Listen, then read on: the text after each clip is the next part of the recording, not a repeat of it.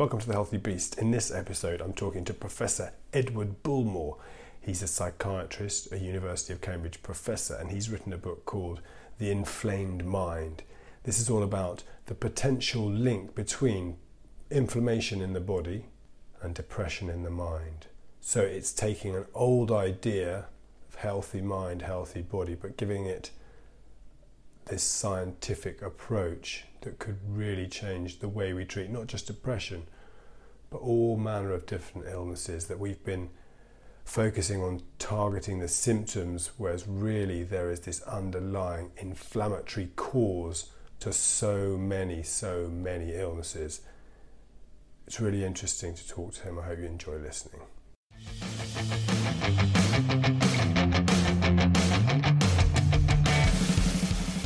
Professor Edward Bullmore, welcome. Thank you. Um, I've got your new book here, The Inflamed Mind A Radical New Approach to Depression. Fantastic book. I really enjoyed reading it.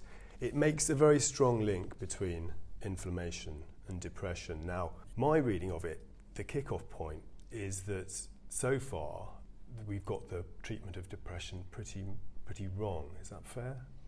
Not, I would say not completely wrong. I would just say incompletely right, if I can put it that way. So we have we have treatments for depression. Um, a lot of people get offered treatment with antidepressant drugs, like Prozac, the sort of serotonin boosting drugs. We call them SSRIs. That's a very common treatment. Um, the other main option is psychotherapy. And both of those treatments work moderately well on average. But I think the key thing is on average. So, uh, people with uh, depression who are offered treatment with antidepressant drugs, there's about a third of them uh, who don't respond very well. And so that's what I mean by not getting it completely wrong, but not yet getting it completely right. We're doing enough to help a lot of people, but there's still a lot of people that need to find a new way of treatment. I think the other problem that I see with the way that we think about and treat depression at the moment is we tend to think about it as if it's all one thing.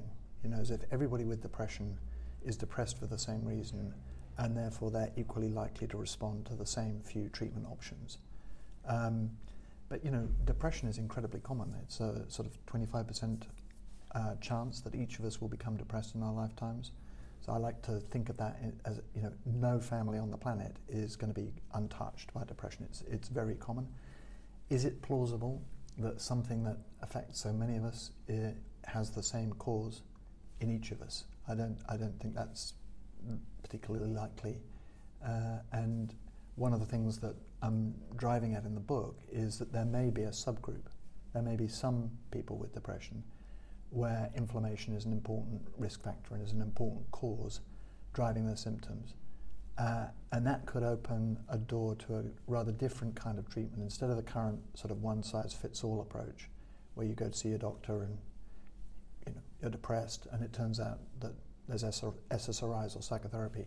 Maybe if we had a slightly more you know, personalized approach, slightly more bespoke approach. So, uh, you know, you came to see me as a doctor, you were depressed. I might say, well, you know, let's do a blood test. Let's see, is there any evidence for inflammation? Could that be contributing to your symptoms? And if so, then uh, that opens up a new kind of treatment with um, an anti-inflammatory drug or some other anti-inflammatory intervention that might work as a new kind of antidepressant. But you're saying it's in a proportion of people yeah. who are depressed, but at the moment you're not sure how many of them and to what, to what extent inflammation is a cause. Is that the. Well, we think it's about. So there's two groups of depression to think about. There are the, the people that are depressed, um, and that is their principal problem. So they might be seeing psychologists or psychiatrists. And then there's another big group of people who have inflammatory diseases like arthritis or inflammatory bowel disease or psoriasis who will also feel fatigued and depressed, maybe have some difficulty in thinking clearly. They call it brain fog. So there's two, there's two groups. There's the, the patients whose principal problem is depression and are seeing psychiatrists, and then there are another group of people who, whose principal problem is a, is a bodily illness with quite prominent psychological symptoms, including depression. Okay, so you're, you're splitting them into two groups then. Yeah. Um, and so, the, how did you make this link first between? Let's look. So, look at the group where there's this bodily inflammation. Yeah. How did you make this link first? Well, uh, it's kind of it's kind of obvious actually I, that there is an association between depression and, and, inflammatory disease like arthritis. I think every if you talk to any doctor, they would tell you the same. You certainly if you talk to patients with those kinds of disorders, many of them will say that that's their main problem. Um, so there's no real controversy about whether the two things go together. The question is, uh, does the inflammatory disease in the body directly cause the psychological symptoms. And I think that's the new idea. In the past, what we've tended to tell ourselves in the, in the medical profession is that if, you're, if you've got arthritis, if you've got inflammatory bowel disease, and you're feeling depressed, you're feeling low, you're lacking energy, that's kind of a natural sort of psychological reaction. Um, I tell a story in the book about a patient called Mrs. P that uh, I met many years ago who was one of these kind of patients who has, she had pretty bad arthritis and it turned out she was also pretty depressed. And when I relayed that information to the senior physician in charge of her case, his reaction was, well, you would be, wouldn't you? You would be depressed if you knew that you'd got a chronic uh, progressive disease that might lead to immobility or disability in the long term. So the old way of explaining the association is in terms of that kind of psychological reflection. You know, the, the patient is basically depressed because they're thinking about what it means to have a bodily illness. And they, the new way of thinking is that the bodily illness causes the depression more directly. It causes the depression because it is a source of inflammation. And this is what one of the things I found fascinating was because it seems to have been you go into this in great detail. It's fascinating in the book. It seems to have been for centuries that doctors separate the body and the mind. Mm. They say, you know, so hence this thing, this can only have got into the brain by you being sad about your condition. Mm. But there was there was this thing you talk about the blood-brain barrier, yes. um, which I think most non-medics have possibly heard of in passing, but don't really know what it is. Mm. Um, so there's this idea that you, you must treat the head, the the brain and the body separately. How did that all originate, and do some people still think like that? Uh, well, it, it, does go back hundreds of years. Uh, it goes back.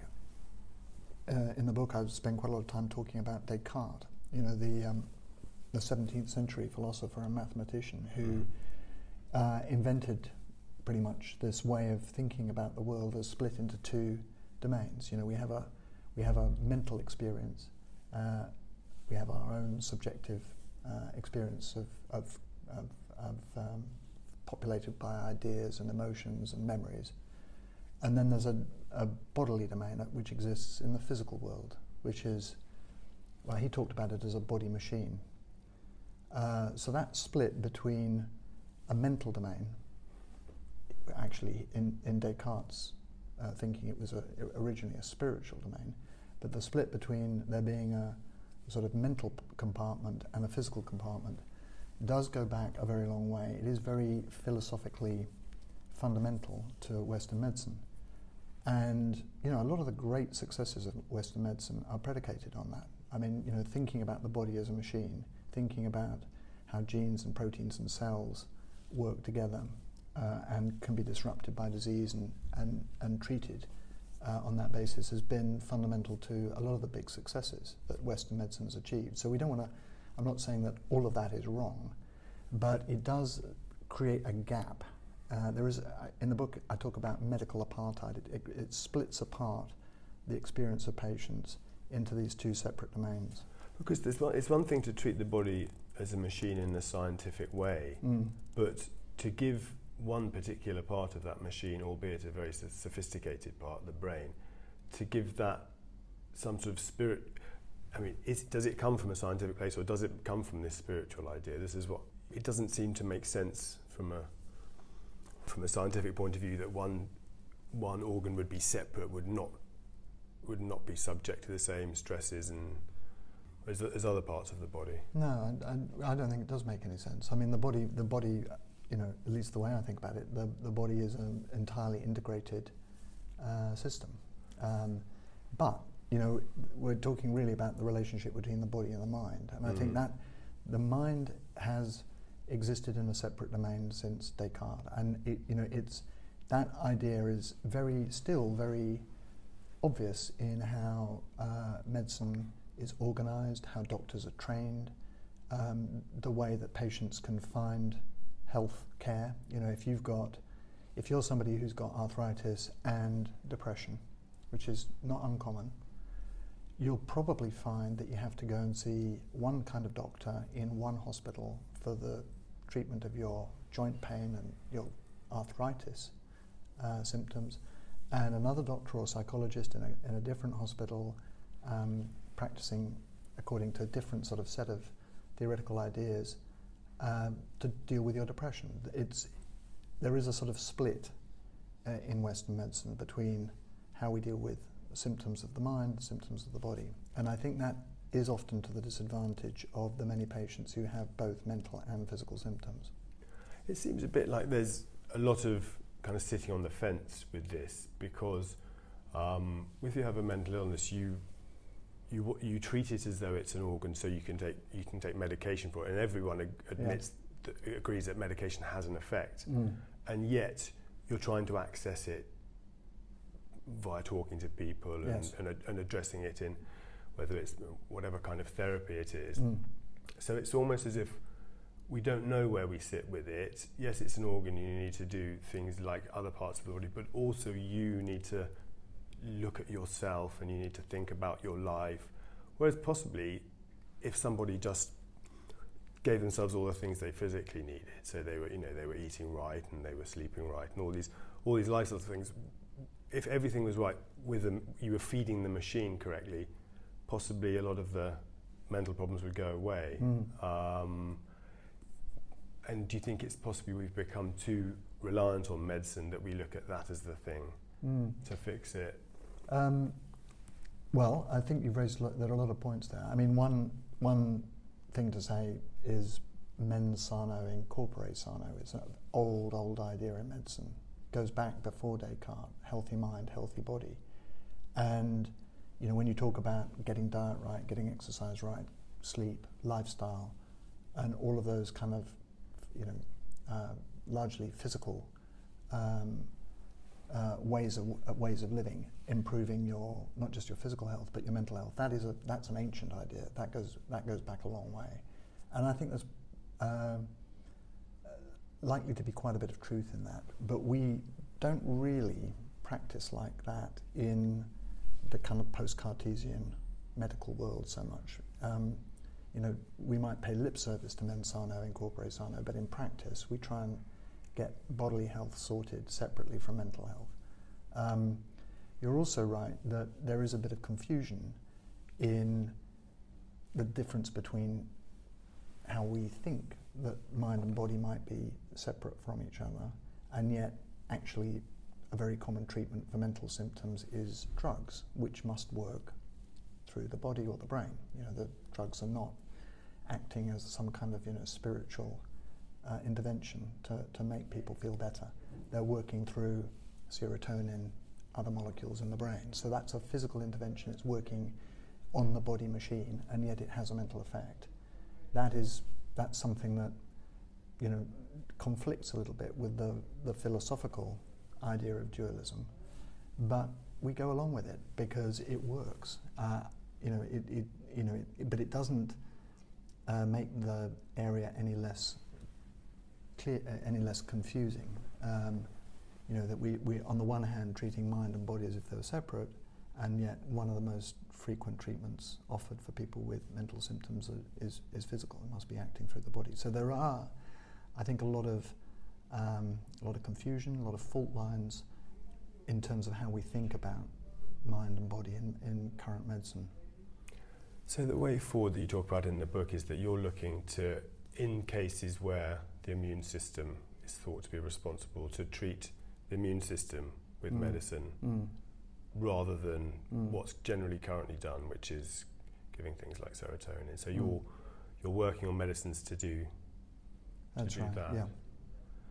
Um, so you think that only it could potentially affect huge numbers of people. Yeah, it won't. You know, I, as going back to this thing about one size fits all. You know, I, I'm, I'm, I think it's very important to emphasise that you know even if this uh, new science um, of neuroimmunology. You know, the new idea that the immune system is talking to the nervous system all the time, and inflammation can have effects on the brain which might directly cause depression. That theoretical idea, even if that comes through with new treatments, they won't be for everybody with depression. This is not going to be a panacea. But you know, if we could find new treatments that worked for, you know, 10% of patients with depression who were not responding very well to existing treatments and had some kind of blood test uh, evidence for inflammation in their bodies, you know, if we could, as it were, target treatment more precisely on a subgroup of, of patients and offer them a new option in terms of an anti-inflammatory drug or, or other anti-inflammatory intervention, that would be a big step forward. Because again, remember how common depression is. You know, um, it's a huge number of people that are affected by depression. So if you could do something for 10%, you're still you're still helping a lot of people. Mm. Go back to you mentioned neuroimmunology, yeah. um, which you talk about again in the book. This is not something that was discussed until pretty recently, right? That's right. Yeah. Um, and in fact, so a link between the immune system and the brain, because you, you talk about immunology, how it, it was one of the marginalised specialities in medicine, and but in fact, you think the implications possibly for immunology are huge. Yes, unquestionably. I mean, so I'm 58 now. When I was at medical school, that was, you know, 25, 30 years ago. And immunology was, well, to my mind at least, quite obscure. You know, it was concerned with a few disorders, arthritis and a few other things, uh, were known to have an immunological root. Um, but in the 20 or 30 years since then, immunology has really progressed enormously. I mean, you know, there's been advances in many aspects of science, but what's happened in immunology is, is quite extraordinary in terms of the level of detail we now have in, in, in understanding how the immune system works. And as we've got deeper understanding of the immune system, it's become clearer and clearer that it's involved in, you know, an enormous array of diseases. I'm not just the you know the handful of diseases that we were taught were immune related when I was at medical school. You know, it's implicated in in uh, in many other uh, areas of medicine. And if you look at where there's been sort of therapeutic success, therapeutic progress in finding new medicines, in recent years they've often targeted the immune system. So a lot of the new cancer treatments that are generating such excitement are actually targeting the immune system. They're helping the immune system recognize tumor cells uh, and attack the tumor cells. Um, and that turns out to be a more successful approach often than you know, trying to find a drug that will kill the tumor cells directly. Um, multiple sclerosis is another area. Uh, you know, that was used to be thought of as a brain disease it's now understood that it's really an autoimmune disease. It's, it's one of the many disorders where the immune system kind of mistakenly begins to attack the body uh, and do damage, in this case, the brain. That is an area where there has been significant improvement in treatment options for patients because um, people have found new ways of, you know, attacking the immune system therapeutically, so it, it that, so that it stops attacking the brain. Um, people are in interested in inflammation and heart disease, uh, inflammation and diabetes. Um, and so it becomes natural to think, well, what about the brain? Uh, what about inflammation and Alzheimer's disease? What about inflammation in relation to mood disorders and, and uh, psychosis? Um, so inflammation, uh, immunology has gone through an extraordinary transformation in my lifetime from something that was, as you say, a little bit on the edge, a little bit marginal, to a science that's going to be increasingly central to medicine and, and I think is going to power a lot of therapeutic advances across a range of different uh, diseases in the future. And it's on that basis that it begins to th- be credible that uh, the experiences of patients like Mrs. P, the experiences of people who've had arthritis and depression, that those uh, comorbidities, as they're called in, in medical parlance, where you have two kind of symptom clusters, the, the mood and the arthritis going together, that those could be causally related, that the inflammatory process that drives symptoms in the body also directly causes changes in the brain. And how have they been received, all these um, new discoveries by kind of the rest of the profession? Well, I should emphasise that I didn't make all these discoveries. In fact, far from it. I mean, I, so if you if you if you look back historically, the first people to start talking explicitly about how the immune system might cause depression, they were publishing articles in the early 90s, late 80s, early 90s, and I think at that time it was regarded as, you know, extremely flaky. Uh, area of science by most respectable physicians and, and, and biomedical scientists. It, people just couldn't believe that there could be a real connection, a sort of biologically mechanistic connection in, this, in the way that you know we'd understand it in the kind of body machine way of thinking about things between the immune system uh, and mood. So I think those pioneers, you know, uh, paid quite a heavy price in terms of professional skepticism. Mm-hmm. Um, and there's still a fair bit of skepticism, but it is shifting.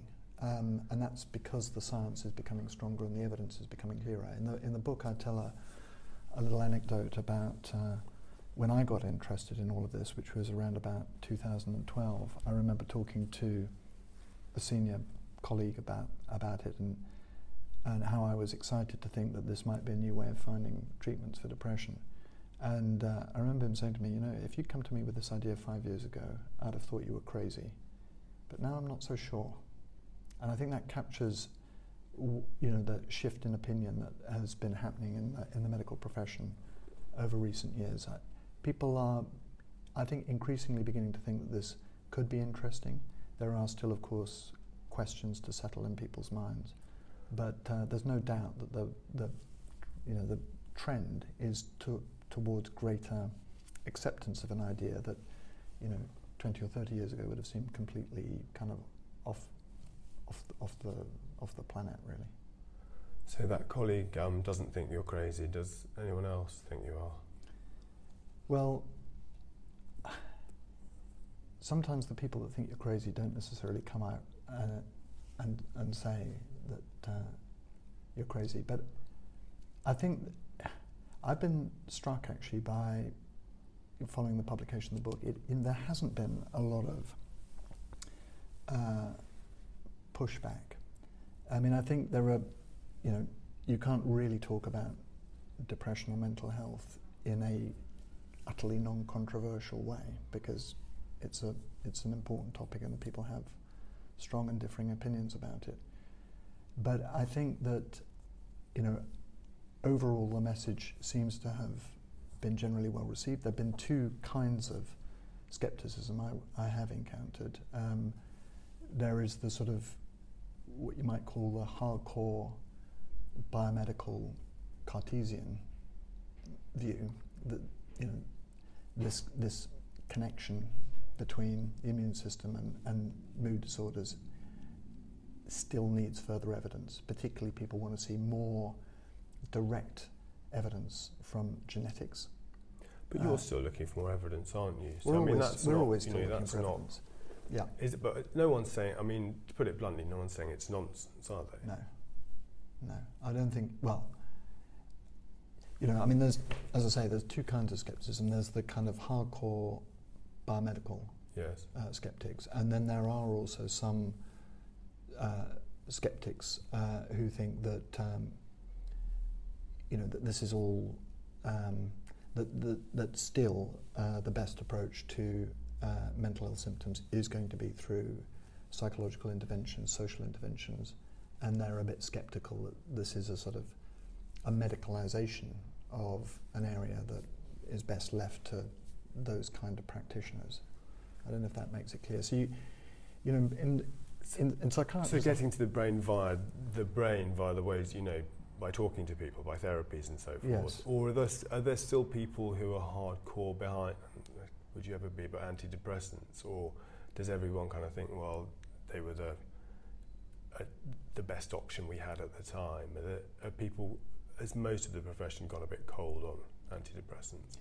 Um, I think I think people have reached a I think most people have reached a sort of settled position about antidepressants, which is that they're not perfect, um, but they do work on average. You know, if you if you look at the the huge uh, amount of data that's been collected uh, over many years, it's beyond doubt that antidepressants work better than placebo on average. Um, as I mentioned earlier, that is not to say that they work very well for everybody, and they don't seem to work um, at all well for quite a large percentage of patients. But on average, they work. They have side effects. Um, some people can find them difficult to stop taking. Um, uh, and they will always have, you know, their critics. But uh, t- to my mind, they're a lot like many other medicines in current use. Um, they're effective, but they're not necessarily shouldn't be the limit of our ambition. You know, there might be ways in which we could do an even better job. Hmm. So, I mean, if I guess if people if people are suffering from depression, you you have to, as a doctor, recommend going through the usual usual paths of going to see their GP and so forth. But is there anything that, f- from from your research in this book, is there anything that we can all learn for our general lives that you know the health lessons that come from this that might be that might go beyond depression because you know there's a there's a defined cut-off point for when you are and aren't depressed but I think most people admit it's a it's a broader problem than that mm. you know there are people I think that, that statistic you gave there the, the higher would pro- uh, the num the percentage sorry would probably be much higher if you looked at people who have suffered some of, of, the, of the lesser effects of what must be linked to depression. So are there, are there things we can learn from this book about how we can all make ourselves a, you know, healthier and happier in terms of our immune system? Well, I think it, you know, I think it might focus people's minds on, you know, what it is to be inflamed, um, and, you know, certainly, uh, you know, one of the I mean, that's I'm making that sound rather sort of dry and academic, but you know, if you if you talk to people about you know what is inflammation, I think most of us think of inflammation as what happens when you've sort of cut your hand or you've got a sore throat or you've you, some infection or trauma, and you can see that that part of your body has become swollen and tender and red uh, and painful, um, and that's a kind of that's the classical form of inflammation. I think what we now realise, thanks to the advances in immunology, is that that's really the tip of an iceberg, and there are inflammatory processes going on uh, in the body which may be subtler, uh, and they may not be. You know, you may not know that you're inflamed just. Uh, you know, by, because there's a part of your body that's that's red and swollen and tender. It may be a subtler thing than that. There's quite a few things that cause this subtle degree of inflammation in, uh, that people might want to think about. Uh, you know, obesity, for example, is quite a powerful driver of inflammation. Um, stress is quite a powerful driver. I think this is a very fascinating angle. Um, you know, we've known for years that stress drives or predicts depression, um, particularly childhood stress, childhood abuse or adversity, very, not, very well known risk factor for later depression. But what's we're now seeing is that um, stress is sort of recognized by the immune system as a challenge to survival in the same way that the immune system responds to an infection or a trauma.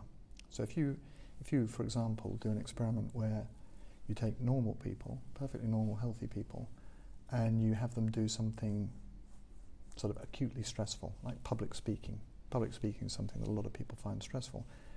If you do an experimental version of a public lecture and you measure people's immune systems before and after, you can see over the course of about an hour, normal people become a bit more inflamed when they're having to stand up and talk in front of others. That's a sort of social stress which drives uh, an inflammatory response. And if you've been exposed to more severe stresses than that, if you've lost you know, a partner or you've lost employment, uh, there's pretty good evidence that that increases your inflammation, it increases your risk of depression, and actually, it often increases your risk of physical disease. So I think that, you know, is there a message for people to think about? I think, you know, the, sort of simplest high level message is that uh, it's best to think about your health in a more joined up way. Everything plays into you know every other part of the, your overall health. Your social environment, the stresses you're under, will have effects on your immune system. Uh, your immune system is is also going to be sensitive to, you know, obesity, body weight. Um, a lot of people are interested in the role of the microbiome. You know, the the fact that the gut is full of all of these bacteria, um, and and and the composition of the microbiome is sensitive to diet. You know, if you're, if you change your diet, you change the the, the, the bacteria you have living in your gut, maybe that triggers a different kind of immune response from from uh, from the inflammatory cells that are lining the the gut. Um, so all of these things are joined up in a way that I think traditionally we've neglected because, as we've talked about before, you know, at least from a medical a Western medical perspective, we've tended to kind of split the mind from the body and then within the body, we've tended to split the gut from the immune system, from the nervous system. You know, we've, we've, we've sort of divided and conquered in the Western medical tradition. And I think one of the uh, implications of this book is that actually health is, is very much a kind of um, is something that we might approach in a much more integrated way in future. Well, you, ex- you explain at great length what inflammation is, and I think this in itself is important because you talked about inflammation on the skin or in the throat, which we all mm. see, which we all understand that's what hmm. inflammation mm. is. But if everyone else is like me, I hadn't really thought beyond those mm. kinds of inflammation. Hmm. So to kind to think of it as this thing that's going on throughout your body, hmm.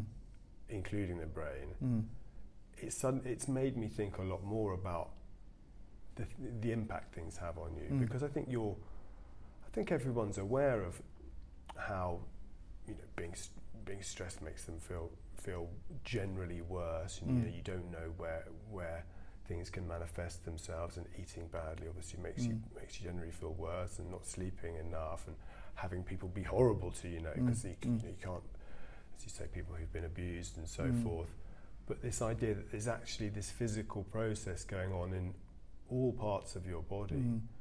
um, is quite eye-opening to me and it's mm. made me think a lot differently about you know what we can all do to lessen the impact of it across mm. um, across our bodies. Mm. Um, well, it's eye opening. You know, to be honest, it's been eye opening to me too. I mean, you know, I when you know when I um, when I specialised in psychiatry, uh, started training in psychiatry, which is kind of 1990 thereabouts we knew so much less about the immune system than we do now. And, you know, the idea that, for example, there were inflammatory, uh, you know, a whole lot of inflammatory proteins or cytokines circulating through the body that could, uh, you know, send signals into the brain and so on. That was, you know, completely inconceivable, uh, or it, certainly was inconceivable by me in, you know, the 1990s. Um, it's it's really this growth of immunology and and and our deeper understanding of how it works that makes this this new way of thinking about inflammation possible. So, you know, I think it's great that you found it eye-opening, but you know, I'm sure you're not the only one because um, I mean, even people that have, like me, been trained in medicine um, may not fully understand where immunology is taking us just at the moment because I really think it's um, it is going to be increasingly central. Um, I mean, I think I think if if you, if you're right, and it sounds like there's good evidence that you may well be, I think that this this integrating of health with medicine is something that really needs to happen because I've spoken to a few doctors about um, what they learned about nutrition, for mm. example. Mm, nothing. Yeah. Um, all, uh, all I was taught about nutrition was vitamins and calories. You know, you need a certain amount of basic calories, you need a certain number of vitamins. And it but seems nothing a lot, about a lot, a lot of people, the only um, I mean, some people, yeah, they, they're obsessed with their health and they read everything and so forth. But some people, the only person they'll talk to is the GP. Mm. You know, that'll be there Mm. talking to someone about their health. Mm. And, you know, they may be lucky, the GP may be all over that kind of thing. Mm. But uh, that would be the GP's choice to have Mm. learned those Mm. things as far as. I can tell. Um, so if, if your kind of one health professional is only focused on fixing things that are broken in the best way, in the very best way they can, rather than you know giving you the build, helping you um, have the building blocks to be healthy yourself, I Mm. think it's it, it's a problem. It's not it's not any doctor's fault, but I Mm. think the, the system as it is, Mm. you know, we um, you know we don't think a lot of people don't think about their health until something goes wrong Mm. then they go to get it fixed, Mm. and that person perhaps it's a, it's a sticking plaster to the next thing going Mm. on. Yeah, it's been interesting to me. You know, when the since the book come, came out, I've had quite a lot of people contact me um, who either want to tell me their own stories as patients, or are you know are talking about people close to them who've had problems. And I I think this idea that we need to take a more joined up approach, particularly to you know mental and physical health, is I think it resonates quite naturally with a lot of uh, patients or people who've been close to to patients with with both mental and physical symptoms. So from a patient perspective, I think it's in a sense quite quite natural. It's quite an easy step to take. Um I, I think it's a bit you know it's more it's more disruptive from the medical professional point of view because you know of the way that services are structured, training is organised, and so on. Um, so I think it, you know, I think if the, the idea takes root and we can see, you know, increasing evidence that there are real health advantages, real therapeutic benefits in, you know, allowing for a greater sort of interplay between um, the body and the mind, perhaps through the immune system, I think that will be quite welcome to many patients. I think Mhm. it might be a bit more of a challenge for some parts of the medical profession to take on board, or it might involve some you know, reconfiguration of how we deliver services. So I'm not saying it's necessarily a, an easy fix on the on the sort of service delivery side, the professional side, but I think from the patient point of view, it's got a lot going for it. One more lifestyle question. Um, you mentioned obesity, but Mm. in terms of specifics of diet, sugar Mm. that um, gets mentioned all the time now, Mm. I think often with good reason in Mm. health terms. Does it Mm. have specific inflammatory responses that make make it worrying for you as a Uh, not that I know of, um, but you know my and, and I think I think people are generally very very interested in this whole diet microbiome inflammation connection, uh, which could have implications, you know, not just for mental health but physical health. it's not an area I know particularly well. My sense of it, looking at some of the research that's been published, is that yes, it seems clear enough that diet can change the, the microbiome, it can change the bacteria you have living in the gut. What I don't, I haven't always seen is such clear evidence that that has an inflammatory or anti-inflammatory effect. I mean, there are, you know, there are plenty of books that you can buy or diet guides that claim to reduce inflammation or to have some inflammatory benefits. I don't think all of those um, are equally well evidenced, if I can put it that way. I think we need to do more. so you're, you're skeptical about any of the anti-inflammatory diet books, are you? Well, I wouldn't. I wouldn't say I'm skeptical about all of them. I think the basic idea that diet, through the, the microbiome, can have effects on the immune system. Conceptually, I, I, I've got an open mind about that. I can believe that's true. But I think we need. I think it's very important to stay scientific about all of this and, you know, uh, avoid trading in false hope. Um, I think it's an interesting area where we need to do more science. We need to understand if it's true that diet changes microbiome in a way which causes pro or anti-inflammatory changes in the immune system. I'd really like to understand that a bit more deeply. You were talking in another interview about how about yoga and medit. You were asked about yoga and meditation and how you weren't talking about yourself, but saying the medical profession is skeptical until Mm. they've seen Yeah. evidence for Yep. things. But I guess with diet and exercise, there's a sense with if it's clearly seems to be healthy for you, then people can make their own decisions. Well, that's and right, yeah, that's right. There's, there's a lot of there's a lot of truth in that. I mean, diet, yoga, meditation, these things are you know cheap, they're safe. Um, there's not much of a downside to trying those kind of lifestyle approaches and seeing whether it makes a difference for you. So it's I, I wouldn't um, you know I, I wouldn't you know try and prevent anybody who's interested in trying out those approaches from doing so because you know I can't see much of a downside, as I've already said. But from a sort of scientific point of view, I would like to understand a bit more deeply how they really work. And I think, you know, one of the ideas that I floated in the book, which is might seem a bit kind of speculative at the moment, is that if we understood more clearly how, for example, meditation or yoga changed the activity of the immune system, conceivably we could use that to provide a kind of biofeedback loop, if you're familiar with that concept. So, you know, you could, how do you train to meditate? How do you train to, how do you, how do you learn to practice yoga most effectively? You know, maybe one way of, of targeting people's training in these techniques is to give them feedback in terms of the effect that it's having on their immune system. Mm. I mean, if you, if you could meditate and show that that had the kind of opposite effect of public speaking. You know, Mm. uh, it made your immune system less stressed, um, and you could measure that quite quickly. I think it would be quite a powerful way to get people into the zone. Could do some Uh, yoga trials with people. yoga trials. why not? I think we should. I, you know, I, you know, I think, it, I think, I'd love to see more of that sort of science happening, and I think that would serve my kind of, you know, skeptical need to understand things at that level. But I think it, it could also open up a sort of a new way of making those treatments perhaps even more effective. Fantastic. Well, the book, The Inflamed Mind, a Radical New Approach to Depression by Edward Bullmore, is the paperback's in the shops January. January. Yeah. Fantastic. Well, thanks so much for talking to Okay, it's been a pleasure.